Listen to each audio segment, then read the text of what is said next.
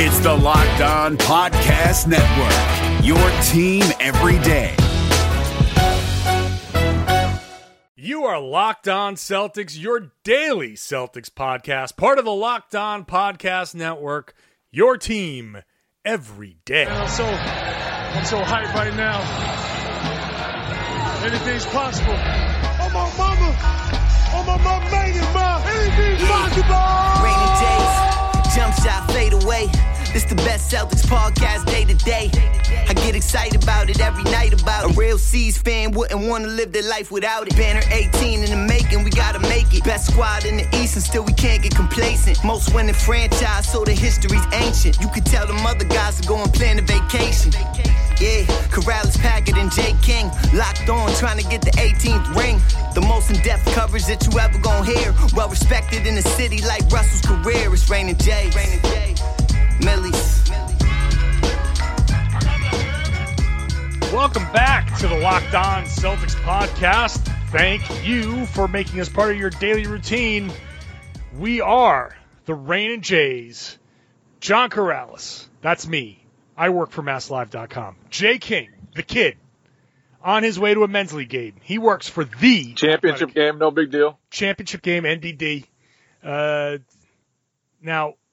You and I had similar experiences recently playing basketball in that we both declared ourselves completely washed. Have you yep. found a groove? Are you ready to make a championship contribution to tonight's game? Uh, I hit a few threes last game. Uh-huh. So so that was nice, but I'm still trash. I'm utter trash right now. I actually have a, a knee appointment coming up that I'm hoping will alert me that there's something very wrong and that I need surgery. Because if there's not something wrong and I don't, don't need surgery, then it, the alternative is that I'm just old. That's it. Yeah. So that, I'm hoping for surgery. That is such an athlete's mentality. I t- and I totally understand it. I completely one hundred percent agree with you. Most people will be like, I do not want to get cut open. But if you have a problem and they can like cut it open and fix it, I'm like, yeah, do it. it And I don't even care if it's fixed. Like, just just make it a little better so I can, like, do some of the things I used to be able to do. Yeah. Here's a little newsflash, though, as sort of kind of you from the future. No, it's not going to happen, Jay. It's all slowly eroding. It's all going to go away, no matter how hard it's okay. You try. It's okay. I just need surgery, man. That's it. Just give me surgery. just, just give me something. Let me recapture that youth one last time. One more taste. Yeah, that's it. Oh, boy. All right, we got a lot to talk about in this thing. Uh, All-Star voting is in. Danny Ainge was on the radio making a bunch of comments, including a shot at LeBron, which is really interesting, talking about the trade deadline, which may not be very interesting. But first, let us begin with Jay King's thoughts on the win over Minnesota. Big win. Depth was in full display. Happens to be something that Jay King wrote about on The Athletic. If you are not a subscriber to The Athletic, go ahead. Take the money you would have paid me when I was doing my Patreon. Throw it Jay's way at The Athletic. Support him. Go ahead, Jay. I appreciate that. Yeah. I appreciate that. You're welcome. Um, yeah, I, I just thought, like, Gordon Hayward was so good. And Terry Rozier filling in for Kyrie Irving was very good. Made his first five shots. And it was just a reminder, like, oh, yeah, this Celtics team was supposed to be super deep and just, like, run people off the floor with their second unit. And some things have changed, like Marcus Smart and Marcus Morris have gone to the starting lineup. But one thing's been pretty consistent is that the Celtics have not been able to score without Kyrie Irving on the court. Now, they've gotten a little better lately scoring without him and much better scoring with him.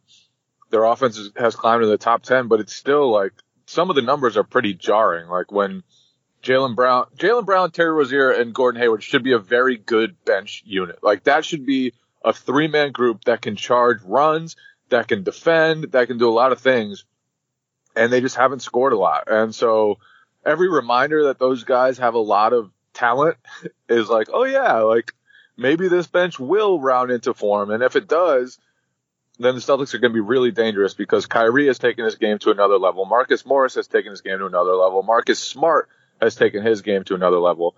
And if they can actually get the benefit of that depth that everyone kind of anticipated coming into the season, then then this team, I think, could be poised to make a run. You wonder, though, if that depth – I mean, part of why that depth hasn't worked, there's, there's multiple reasons. First, Gordon Hayward is not the Gordon Hayward. Like, theoretically, Gordon Hayward is yep. going to be great. And if he stays in this bench role for the end of the season, wherever that season ends, then that eventually will, who's going to be. Like, Brad and and Gordon mimicked it in the in the press conference after the game last night. They they like to say the Gordon Hayward of April and May is going to be better than the Gordon Hayward of December and January and blah, blah, blah. But it's true. So that's part of the reason why the depth hasn't worked, is that Gordon Hayward is inconsistent. He said he said last night his ankle hurts still. He's still rehabbing. He's still doing that stuff. It's a long, long process. So that's part one. Part two, Terry Rozier is just so blatantly more uh, suited to be a starter than off a bench. He just the bench role is he? Okay, I'll, I'll, let me let me rephrase that. Terry Rozier so clearly performs better as a starter than he does, does on the bench. He does. No. Last year, as a starter, fifty point three true shooting percentage. Off the bench, fifty-two point seven. Tiny sample size so far this year. Yes, he's played great in three games as a starter. And yes, his playoff run was, was pretty good. But even then, he was fifty-three point eight true shooting percentage. I think it's more like opportunities. He's playing the same with more opportunities. I, I don't think he's playing exactly the same. I think the thing with Terry Rozier last night was doesn't fit exactly what I'm saying, but I think in total it's true that he plays better as the game goes along. Now, last night he came out hot and was, and we were talking about it last night in the podcast where I think that just him being a starter, he feels more comfortable as a starter. I think he plays better as a starter because he's just got more minutes to warm up. He's a streaky shooter, and with the more minutes he plays better later in games because he's had a chance to go through whatever slumps and streaks and whatever. So I'll stand by it. Yeah, maybe the, the numbers show that he shoots basically the same, but the more opportunity, the better he plays, I think, when he's out there. So I, I, I don't think the type of player that he is works quite as well in twenty minutes as it does in thirty-five minutes, because I guess you're kind of saying the same thing. The more minutes he gets, the more opportunity he has to catch fire. That's that's the other thing, and um, that wasn't what I was saying. Okay. I was I was saying he's been more efficient for the most part as a reserve, even though the, the starter Terry thing is, is cool to talk about. Like, and this this season the three games have been great. Obviously in the playoffs he played he played well, but overall like the numbers are pretty similar. His usage rate just goes up when he's a starter, and that's because Kyrie's not there. So. I, I'm just not convinced that he plays any better. I just think he, people see him doing more. And, and to me, the the best part of his last two games, one off the bench and then the second as a starter, is he's been patient. He's been passing the ball well. He's he's made some good reads. That, to me, is, is what he needs to do, whether he's off the bench, in the starting lineup. And he's done it in both roles the last two games. That's the next step for him, and, and being patient and recognizing his opportunities and opportunities for other guys. And I think he's been playing better of late like that. So I don't, I, I don't mean to like take the, the complete other side, because I do think there is something to the fact that letting him ease into that role and not have to feel like he's forcing things may help him read the game better and spot his opportunities. Um, but the stats don't necessarily show that. So I'm glad that you had a lot to say there, because it gave me an opportunity to go to his Basketball Reference page and pull up his career splits as a starter and as a reserve. His career splits as a starter, true shooting percent is fifty-two point nine.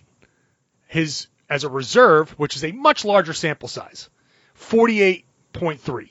So his true but that's shooting, because that's because his starting most of his starts came when he got a lot better in his third and fourth season. Like uh, that, that to me isn't right. If you go, if you look at the last two seasons, this year's a tiny sample size of three games as a starter. Last year, his true shooting percentage was was better off the bench. Okay, that's fine. That's fine. I mean, I've got a rebuttal, John. That's fine. A rebuttal. I like this rebuttal. Uh, I'm looking. I just look at the career numbers, and you're right. There's there's. improvement as the years go on, but I think it's still I look at it. I look at these numbers. I look at him producing the the points. Obviously, he's playing more minutes per game, so he's got an opportunity. He's playing almost twice as many minutes, so he's got an opportunity to score more points. I think I think I see a difference, but whatever. So I still think that the role suits him. It doesn't suit him as well. So we can say what we want to say. I just don't think he likes being off the bench. Yeah, I, I mean, that, I think that's pretty sure he wants to be a starter. He thinks he deserves to be a starter, and he had the playoff run of a starter for a team that almost made the N B A Finals. So, so going going kind I get it. back yeah. to my point is that it's not a role that he likes, and whether we can parse different numbers to, to make our points, the, the and, role is not necessarily something. My original point was that that's not a role that he particularly likes, and I don't think he thrives in that role. And I think I think to, to bring this to another point, sorry for cutting you off, but the perception that Terry has played so much better as a starter is part of the reason why him going back to the bench is so difficult, because the opportunities aren't there. The touches aren't there. The shots aren't always there. So the counting numbers aren't there. And so when people judge you by, like, do you have sixteen, five, and five like you average in the playoffs, no, he's not going to do that coming off the bench. And so that's been really tough, I think, for especially a lot of the young guys who are still trying to accomplish a lot in their careers and rightfully believe that they have huge futures. Like, that's a tough thing when not just you're seeing it and being like, okay, I, I didn't get a lot of touches today. I, I don't have nearly as many opportunities as I did during the playoffs where I was playing thirty-six minutes a game and handling the ball a lot. But it's also the outside. People are looking in, and even if Terry Rozier isn't much different as a player, and he hasn't always played great this season, he'd be the first one to admit that. But even if he's not, the counting numbers just aren't going to be there. The perception that he's, whether he's playing well or not, is going to be different. So, so that's been really tough for these young guys, and that's part of the reason why the depth hasn't been as as, as advertised this season. Here's here's part of why I think we have such these different such different. views on this, and, and the stats can be confusing. I think it's because of the type of player that Terry Rozier is. I think he needs the time. I think he needs this thirty to thirty-five minutes to have enough time to go through those stretches. The one thing I think we can all agree on is that Terry Rozier is streaky, that he's not the most efficient guy, and he'll he'll have bad stretches and then have great stretches.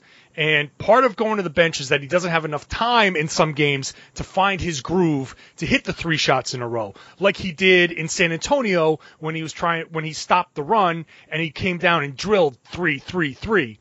Like, that happened at the end of his time there, and and that's just my point is, when he's not getting thirty-five minutes, he does he misses out on opportunities like that too often. So he has games where he just doesn't look like he's done very well. And then he has some games where he does look like he does very well. Anyway, getting a little off the rails with Terry Rozier talk. The other guy that, that the depth issue is uh, with is Jaylen Brown, who is starting to come around, who is starting to play a lot better, but also struggling with his role, struggling with his role on this team in general, as a starter, as a reserve, as a third-year guy.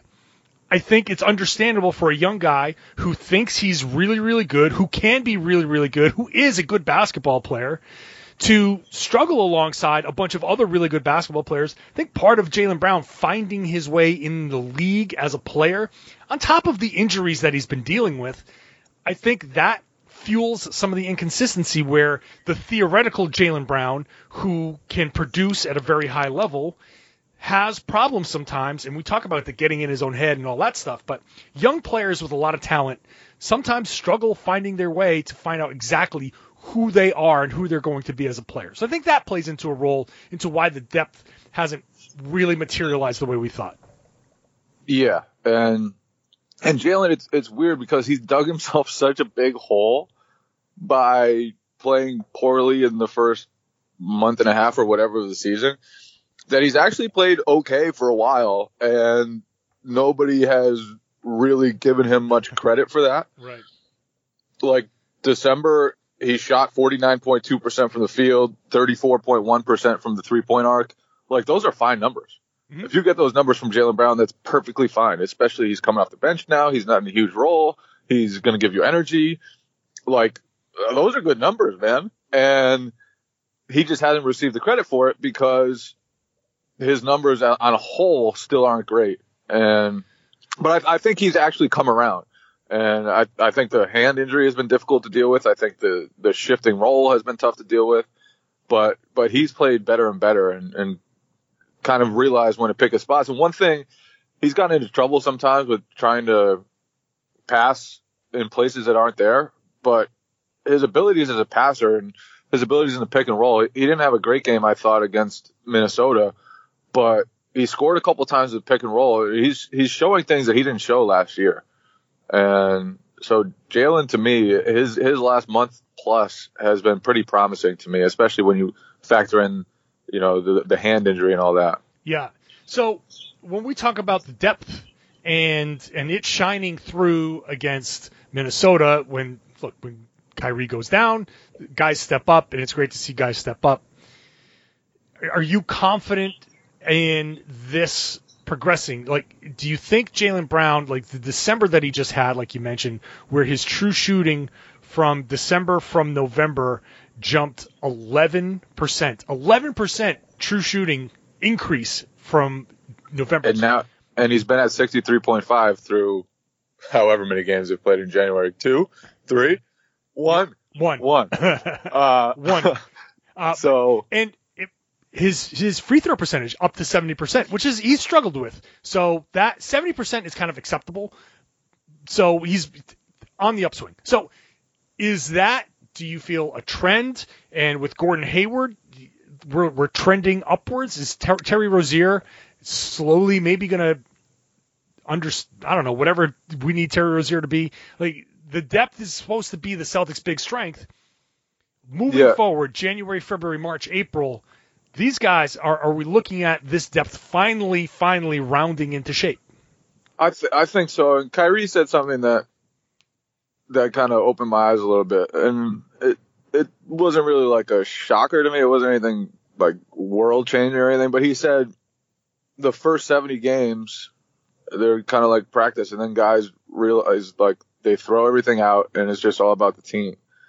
And I don't know whether it's going to last seventy games with the Celtics, but I think – guys had these huge expectations coming in, and huge expectations for themselves, huge expectations from outside. Jaylen Brown on media day talked about how many of his weaknesses he fixed and how he wanted to show all of that. Yeah. And it, and then he came out and it's like, okay, not only can I not show that I've fixed these weaknesses, but the strengths I've had, those are tougher to show too, because I've have so many good players around me. And so it's it's been a, a culture shock, I think, for a lot of these guys, and and just it, finding out what's what's a good game and what's not. It, it's it's been different for them to kind of see what, how they can succeed and, and in what types of ways they need to succeed for this team. And I, I think guys are starting to grasp that. And I think, especially with Hayward, like that's just his body isn't, hasn't been right. And he's getting better and better. He said his lateral movement's pretty close to normal by now. And I think we've talked about that a lot on the podcast. It seems like it. Like he, his defense has been there. His, but it's just the, the last step is, is kind of attacking the rim more and, and drawing more contact and jumping a little higher. Just and, jumping. Yeah. And, and that, that's, That's the last step for him, but the other pieces are starting to come together. He's he's moving better and better, and uh, you know, as as the season goes on, it hasn't always been like like a straight line up. You know, it's it's been like he'll he'll have progress, and then he'll dip a little bit, and then he'll have progress and progress. And I think I think his season two has kind of come as a surprise because there was no indication that he was going to struggle as badly as he did with his athleticism. And until he came out in preseason, it was like, oh, okay, this guy has a long way to go. Like during the offseason, there was never talk like this guy is, is going to need a whole lot of time to round back into form, but he has.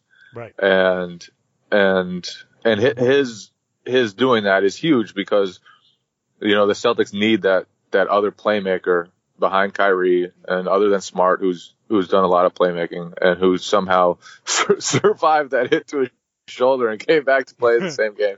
What a lunatic! Um, but but Hay- Hayward Hayward is very important to, to the team, and Hayward being right is very important to the team, especially going into the playoffs when they'll be playing Kawhi and Giannis and Ben Simmons and whoever else. Like, the East is just loaded with big physical wings, and Celtics will need Gordon Hayward to be able to handle those guys defensively and also make plays. Yeah, I'm, I'm just going to keep reminding, because I feel like uh, I'm I'm on this kick right now, the second surgery. It's the second surgery that did him in, and that, that took away so much of his offseason that turned the beginning of this N B A season into what he wanted to do over the summer. And and we just – people haven't taken that into enough account. It, I think it was just the biggest, a bigger setback than than anybody really cared to consider, and and now here we are. So I think Hayward moving forward is going to find his way. We've been talking for like twenty minutes. We got to take a break with all of this stuff. Really good stuff there. Go read Jay's piece on The Athletic. The headline: missing their best player, Celtics show that their depth can shine without him. Go subscribe to The Athletic and support Jay King. Do that. When we come back, we're going to talk about Danny Ainge on the radio and talking about the trade deadline, and then later on, more on him discussing LeBron. We'll be right back here on the Locked On Celtics podcast.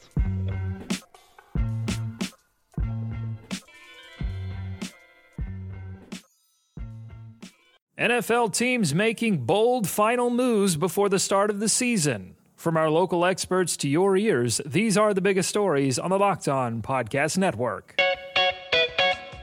The Tennessee Titans have announced a one-year deal with linebacker Jadeveon Clowney, reportedly worth fifteen million dollars. Tyler Rowland of Locked On Titans tells you if it's going to be enough to get Tennessee back to the A F C title game. In other moves around the league, the Miami Dolphins named Ryan Fitzpatrick starting quarterback, which means Tua will be back up for the time being. And the Detroit Lions have agreed to a one-year deal with running back Adrian Peterson. Peterson was released by the Washington football team last Friday. For more N F L news and analysis, subscribe to the new Peacock and Williamson N F L show and listen to a brand new lineup on Locked On N F L. They'll have division previews every day this week. Local experts on the biggest stories. It's the Locked On Podcast Network, your team every day.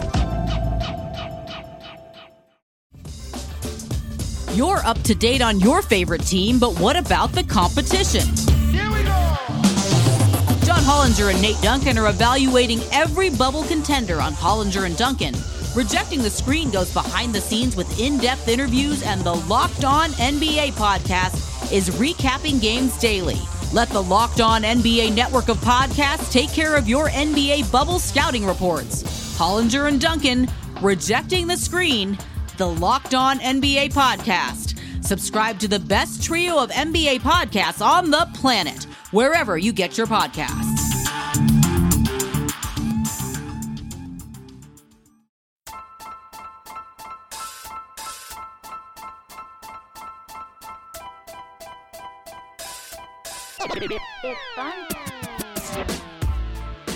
Danny Ainge did his weekly radio appearance on Toucher and Rich on ninety-eight point five. The Sports Hub here in Boston. For those of you who don't know, if you're not living in Boston, one of our two sports talk radio stations. And on this, he was asked a number of things, but we're going to touch on the trade deadline. We often get questions about depth in the Celtics, uh, the uh, making a trade and all of that. Today he said on the radio, quote, "As far as trading, I really, I don't really see much out there. We have a lot of good ones. It's hard to get better players than we have." And I've said on Mass Live in one of my pieces, plugging my own piece, when I was predicting the ten things we will learn uh, coming up in twenty nineteen, I said the, the trade deadline is going to be quiet. I don't think the Celtics are going to be active in the trade deadline. And I think it's partly because what Danny said, it's hard to get better players than they have, but mostly it's because they don't see anybody at the trade deadline that's worth giving up all of this talent. The guy they want is going to be available, they hope, over the summer, and that's Anthony Davis, and they're not going to give up any pieces in any sort of trade at the deadline that they might need in a potential trade at draft slash summertime when it comes to pursuing Anthony Davis. Yeah, that's that's the most obvious no-brainer there is. Like, you hoard these assets so that you have a chance to get Anthony Davis, and he's been in their sites for years. He's been in a lot of team sites for years, and it would be so dumb to then go ahead and and use some of those assets that New Orleans might want over the summer if they do need to trade him. It would be so dumb. And there's just not that type of talent out there right now. What they need on this team, the Celtics, to improve is a top-end, top-shelf talent. And Anthony Davis is at, and they're not going to sacrifice whatever chances they have of getting him to find someone who can, like, draw fouls off the bench or have someone who can improve their shooting or big man depth or whatever the case may be. It's just not going to happen. There's no point. Save it all for Anthony Davis. Make a run at him this summer. That's where all the indicators are pointing. And, I mean, if you do see the Celtics make a trade, I suspect it would be a very, very minor one. Yeah. I, I, I for example, I just got ten minutes ago a tweet from at T Mac Millen eighty-six, who asked, simple question, with Baines out and the front court lacking depth, do you see the Celtics acquiring front court depth? He might be too expensive versus the value you'd have to give up, but Robin Lopez would be a nice addition. So we get a lot of questions like that. It's a fair enough question. You want to address the depth. First of all, the most obvious problem is the Celtics don't have a roster spot. Jabari Bird continues to occupy a roster spot, and that's going to just be something that plays out with the league. It's kind of in the league's hands right now, and the Celtics are going to leave it there. So that's the first obvious problem. But secondly, like we've been talking about, they're they're just going to roll with this until Aaron Baines comes back, and he's probably, I think, a couple of weeks away or so. Uh, just thinking about it, that's about four or five weeks since the injury. So that's about the time frame for a broken bone to heal. So he'll be back soon. Uh, unfortunately for the Celtics, they play a lot of games in the, in the next couple of weeks. There's just one after another after another. They're just going to roll with it. And uh, Robert Williams was upgraded to questionable, so hopefully he's healthy. That's going to be some added depth. They're they're just going to go with it and and just don't expect a trade. I think we're we just have to set the expectation. Do not expect a trade at the trade deadline. The most that they I can see maybe maybe is is trying to get if if somebody comes along and says gives them something for Terry Rozier. I don't I don't know. I don't even see that that happening. So I'm just going to say it's it's just forget it. So Uh, that will uh, do that for that discussion. I don't know, unless you have anything else to add. I think that pretty I am not bored. I just agree. Follow Jay on Twitter at bored Jay King. uh. uh, so that's that's Danny Ainge talking about that. Uh, before we get to that, let's let's just quickly, because we'll talk about LeBron stuff after the break. We'll save that for after the break. First, I want to just touch on the uh, all-star voting. So Kyrie Irving leads all guards in all-star voting. The first returns are always weird, but Kyrie Irving leads all guards. He is third in overall voting. LeBron's first, Giannis is second, and Kyrie is third. The closest guard to him is Steph Curry, uh, about one hundred thousand votes. I have one question to ask. Yeah. Why are people voting for Derrick Rose? Derrick Rose is having a decent season, man. He's second in guards in the Western Conference yeah, ahead no, of James not, Harden. That's that's an aberration. That that's people go Derrick, back to your shanties, people. Derrick Rose has like an army of stands just swearing that he's been good this whole time. What and, have they been dormant for eight years? Like. Who are these? Who are these Derrick Rose stands, man? If you went out there and just started Derrick Rose slander on your Twitter, eventually, I don't know right away, but eventually, people like name search him. You will get exposed, and people will come at your neck for for slandering Derrick Rose, even though you'll be one hundred percent right. But people out there love Derrick Rose. Unless it's a bunch of Tom Thibodeau burner accounts. Like, he, he loves Derrick Rose as much as anybody. I don't know. But Rose is having a decent season. But yeah, he's playing pretty well. But he's not I better think... than Harden, Westbrook, Thompson, Lillard, DeRozan. Yeah, let's let's chill out. Although Westbrook Westbrook is shooting like trash this year. Um, yeah, but he's he's people he's just going to get votes. People love Russell Westbrook. And this is this is like fan voting. This is Westbrook can do no wrong. Like, people love watching him. All of these guys who are popular. Yeah, Kyrie will forever be near the top Dude, of fan voting. Dwayne Wade is second in the East. Oh, okay, so so here here's the thing. Are you agree I, with that? I'm okay with that. I'm okay with the Lifetime Achievement Award because, and I know my thoughts about All-Star Game fan voting are way, way all over the line, all across the board. Um, but like Dwayne Wade, he's a Hall of Famer. He's sure.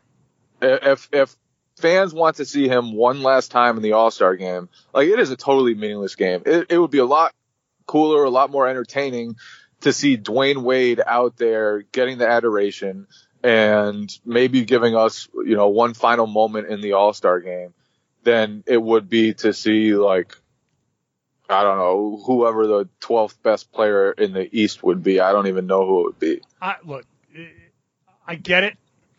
If if that ends up being the case, then he, I think he should just step aside. Go ahead, vote him in, and then he should be like, oh, my ankle, I'm not playing.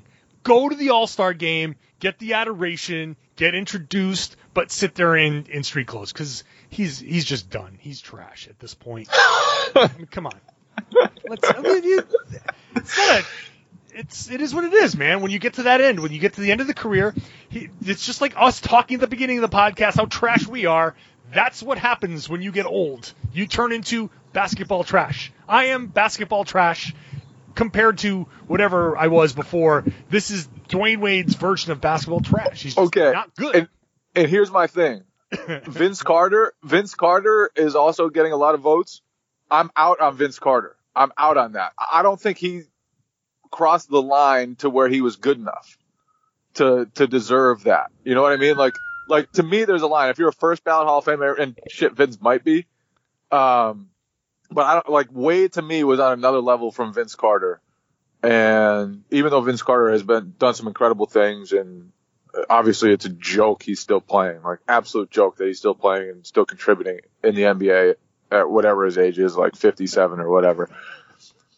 But the, like to to me, I'm I'm cool with Dwayne Wade, not so cool with Vince Carter. Like, I'd be cool with This is I'd like be cool with Dirk turns, man. This I'd is... be cool. I'd be cool with Dirk Nowitzki, not with Vince Carter. This is like a NASA G-force test. Like, yeah, I'm just all over the place. You are way all over the place. I, I'm about to pass out from the, the sheer variance in your takes. It's yeah. Uh, oh my God. Yeah, I agree. I didn't expect the All-Star conversation to be this crazy. You are spitting hot it... fire, my friend. Yeah, and there's no basis for any of this. No, it's just it's just how I feel. It's just, I like this guy. I was never a big Vince Carter fan, but I feel like Vince Carter has kind of turned the corner, and it's like you can only go around the world so far before you start actually coming back. And I think Dwayne, I think uh, Vince Carter, as much as I didn't like him earlier in his career, now it's like, oh, man, I, I kind of like him now. Like, he's he's crossed over to the other side. I think now because he's old, and I'm jealous of somebody who's in his forties still being able to whip off three sixty dunks. I mean, that's basically what it comes to. But I think he's accepted, like, this role where – and I think by contrast, really – By by contrast, that that a guy like Carmelo Anthony, who's not even playing anywhere, who could have become sort of a Vince Carter, he could have evolved his game if he wasn't so damn arrogant that he could have just faded a little bit. He just accept a different role, man. Just slowly accept your basketball mortality and just roll with it. Just roll with it. And Vince Carter rolled with it, and he's he's still rolling, man. It, I, I'm all, I'm in on Vince Carter. I... Yeah, I'm I'm also a Vince Carter guy, and not at all bored, damn it. I am bored with this conversation, so I'm going to move on. We're going to take a break. Back with what Danny Ainge said about LeBron on the Locked On Celtics podcast.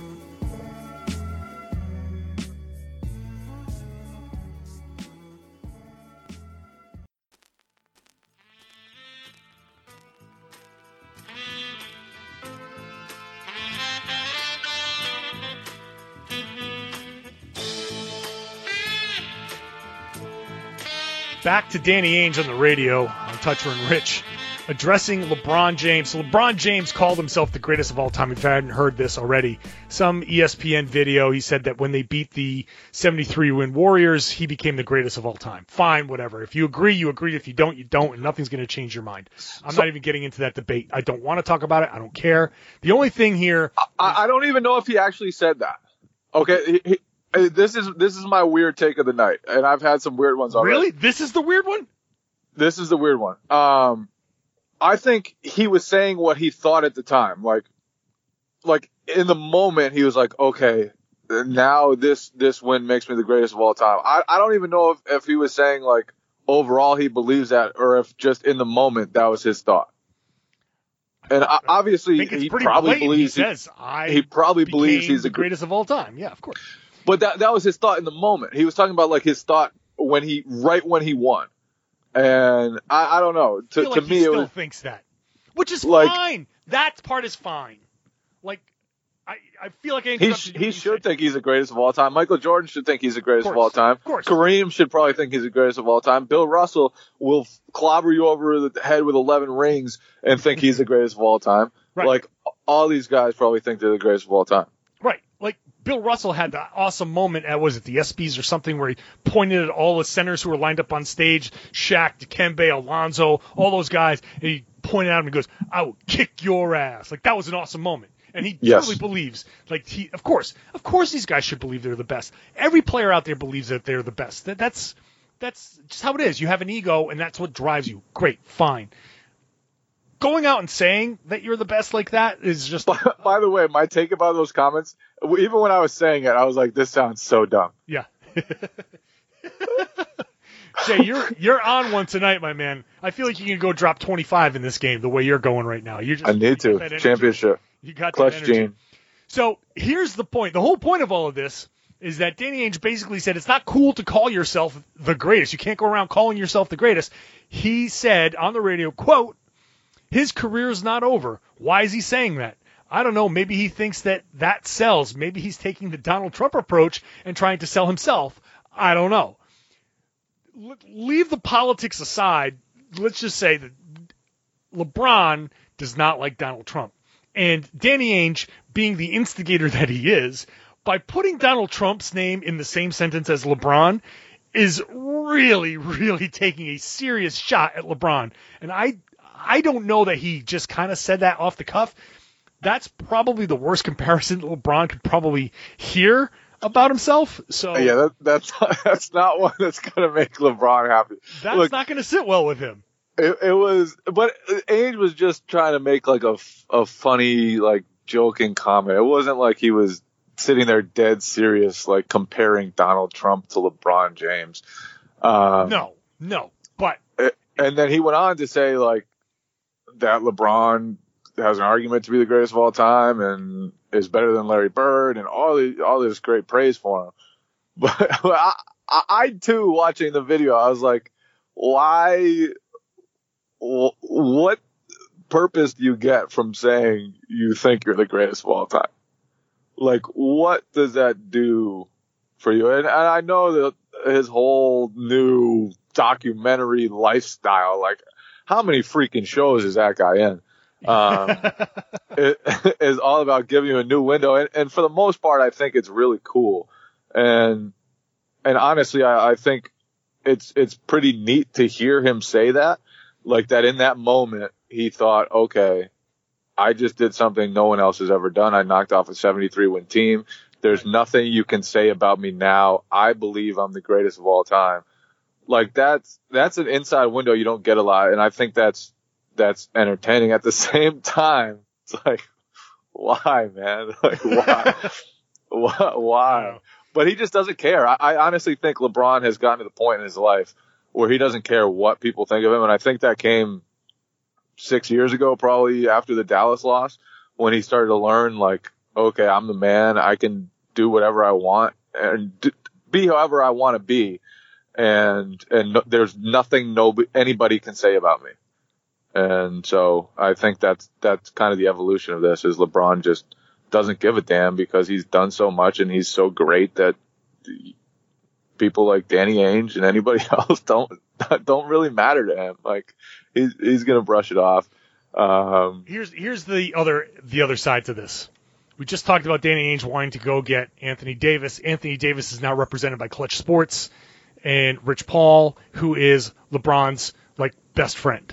And so, not that Anthony Davis is going to let this get involved, but you still have this thing where you've probably pissed off LeBron James, which means he's going to bitch about it to, to Rich Paul, which means when Danny Ainge goes to talk to Rich Paul, Rich Paul's going to be like, uh, screw you, buddy. Like, not exactly forthright. Like, there's there's the thought process that's like, eh, nothing. Do you really say, think this is something that's going to piss off LeBron? Like, Danny only, Ainge being like, oh, yeah, he does have an argument of being the greatest of all time. I just don't know why he's saying it. That, only because that, it's only because he said Trump.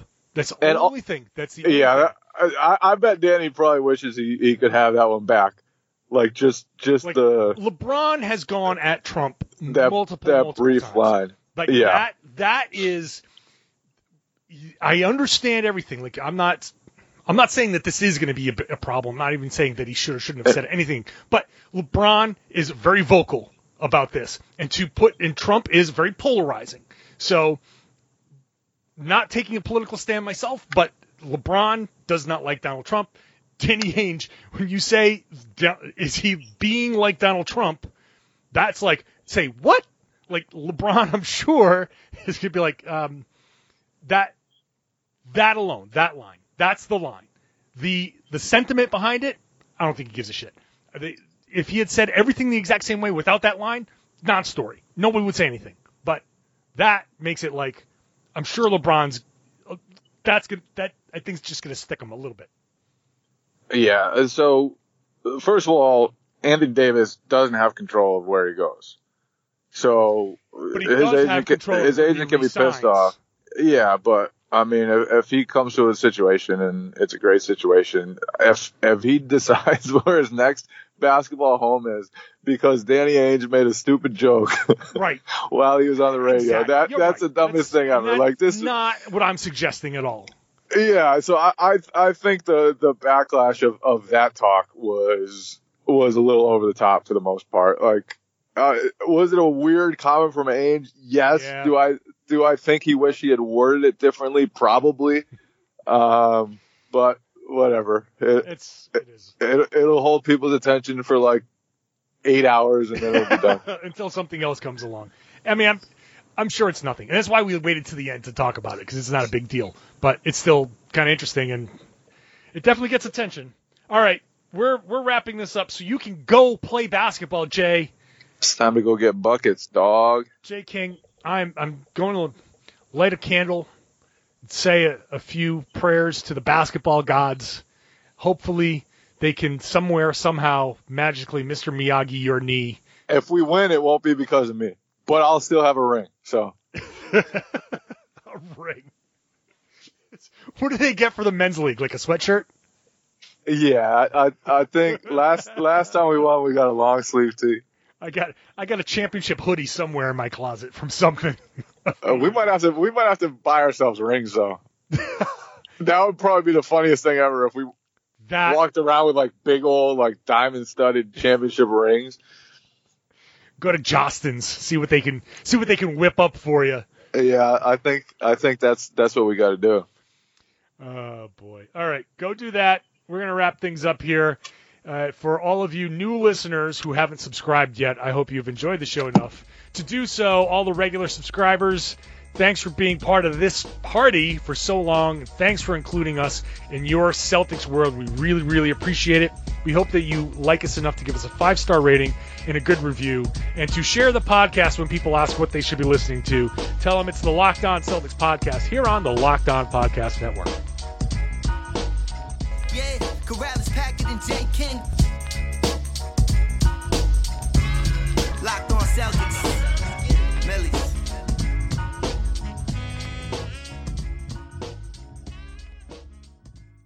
Hi guys, this is Josh Lloyd, host of the Locked On Fantasy Basketball podcast. The N B A is back, so that means that fantasy basketball is back in one form or another. We've got daily fantasy, but there's also some fantasy leagues with the resumption of play with these eight regular season games in Orlando, and Locked On Fantasy Basketball is going to have you covered. It's not just for fantasy basketball though, because we recap all of the games across the N B A, so if you're looking for a broad overview of the action across the league every day, Locked On Fantasy Basketball is the podcast for you.